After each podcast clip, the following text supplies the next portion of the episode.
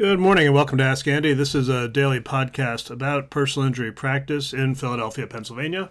I'm Andrew Neuwirth, and you can reach me on the web at Neuwirthlaw, N E U W I R T H L A W dot com, or by phone at 215 259 3687. So, a big part of what I do is point out to defendants, defense lawyers, defense experts, juries, other people how they're being hypocritical or what they're saying is doesn't make sense. You know, it's it's hard to call someone a liar a lot of times because they're getting paid or they have other interests. They're not necessarily lying like it's not black and white, they're not telling the truth. But hypocritical is a good way to address someone who's not being forthright and honest and there was something in the news, to, you know, in the past week or so that caught my attention in the uh, Hall of Fame of hypocritical. A lot of times, you know, I try and call out politicians like my buddy, uh, my favorite Rick Santorum, who's a hard right conservative, this, that, and the other thing, against tort reform, against lawsuits for personal injury. But as soon as his family member gets in trouble or gets into a car accident caused by somebody else, he feels perfectly free to use the tort system, use personal injury lawyers to get money for himself or his family. So that's the traditional place you see true hypocrisy um, is from the Republican politicians. But the other day, there was something on the news that I just couldn't get over. I don't know if you've ever heard of gay conversion therapy, where, you know, these fundamentalist Christians think that you can um, ungay someone through therapy. I, I have never met anyone, you know, gay or otherwise, who thinks that's true, and maybe I just live in the wrong part of the world. But uh, the actual like head of gay conversion therapy, the king of conversion therapy, the other day came out as gay, as homosexual.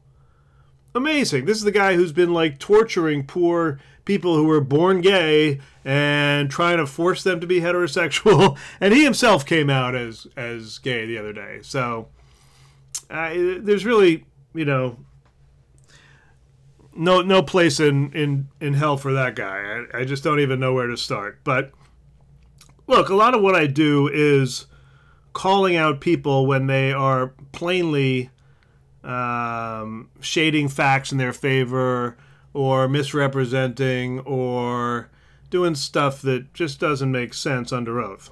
So, how do you do that? Well, you know, the first thing you do is you got to know your case inside and out. But the other thing that you know I, I do that maybe other lawyers don't, I don't know, is is ask, you know, why'd you do this the way you did it? Like to a defendant in a car accident or to the city of Philadelphia when they failed to, you know, fill a pothole. Um, you know, I have a new case where a young man with four children died because, you know, it appears that the city of Philadelphia didn't fill its potholes. Everyone knows the city of Philadelphia doesn't fill its potholes very well. So when you put someone from the city under oath to try and explain it, they really don't have a good explanation for it. You know, maybe that street wasn't a priority. Maybe they didn't know about that pothole. But the city is terrible at doing basic infrastructure repair, whether it's for budget reasons or otherwise. I don't know. But there's really no good explanation for not doing your job when you're the streets department of Philadelphia and your job is to make sure the streets are safe. You know, it's just um, it's it's one of those things. So if you know roughly what line the defense is going to take, you got to start asking yourself before the deposition, well, why are they saying this and what's the basis for it? But you also got to say, you know, well, what evidence is there that supports what they're doing? So, you know, why is a really important question. Even if you don't make any headway with the witness, even if the witness isn't going to cave on on you and give you what you want, at the very least in a deposition, you got to ask, well, why'd you write that? Or why'd you say that? Or, or why did it happen that way? So you know what they're going to do. How does this matter? Well, it matters at trial, but it also matters because the defense lawyer sitting next to him, and they are a lawyer. They do this all the time. They will see the ridiculousness of their client's position if the client really can't come up with a good answer. And more importantly, you know, both sides get to feel out how strong their points are. So let me give you an example of, of you know, the why situation. I'm taking a deposition. I'm taking a deposition of a woman who, um, you know, hit my client from behind and caused damage to the cars, caused injury to my client. Pretty simple, pretty straightforward. I'm going to win the case. Just a question of, of proving it and, and sort of getting it put together. But, you know, the important question is well, you know, why'd this happen? What were you doing? And sometimes people will say I was on my phone. Sometimes people will say it was, you know, unexpected, unanticipated. And sometimes, you know, I had a guy the other day who said, I have no idea what happened. You know, in answer to my why question, why this happened. So, you know, I have no idea what happened is is kind of like an introduction to bizarre land. Like, well, what do you mean you don't have any idea? It's okay to come in here and say, yeah, I hit them from behind. I wasn't paying attention.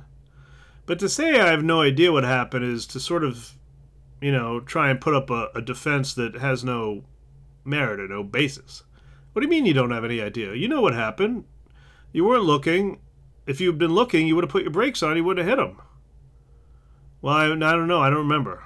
Okay. Did you pass out? No. No, I didn't pass out. Do you have a problem with passing out? No. So, you know, it gets to the point where, as a lawyer, I try, you know, part of my lot in life is making something sound so ridiculous that nobody's going to believe what this person is saying. So this guy said, you know, I have no idea what happened. Okay. So, as the lawyer on the other side, what do I do with that? Well, sir, did you just parachute in from Mars? How'd you end up in the vehicle? Well, I know I was coming home from lunch or coming back to work from lunch. And you know you hit someone. Yep. Well, what happened in between? I don't know. Now, it just sounds to me, and it's going to sound to any juror like that's ridiculous. The guy is being absurd. And if you can make a witness, particularly the defendant, seem like they're being absurd, the jury's going to be much more inclined to one find in your favor and two believe that the other guy just is is a lying sack of shit or something like that. So you know, then you're running away with it. Then their lawyer is going to be telling their insurance company, like, look, this is not going to work out. You better pay this guy. And that's usually how these cases kind of end. You know, it's unpleasant and it's, you know, tough stuff in some of these depositions, but it's mostly driven by the why question because I know the facts probably better than they do. So that's enough from uh, Ask Andy today. Hope you have a great uh, day. And that's about it. If you need me, you know where to find me. Have a great day. I hold people accountable.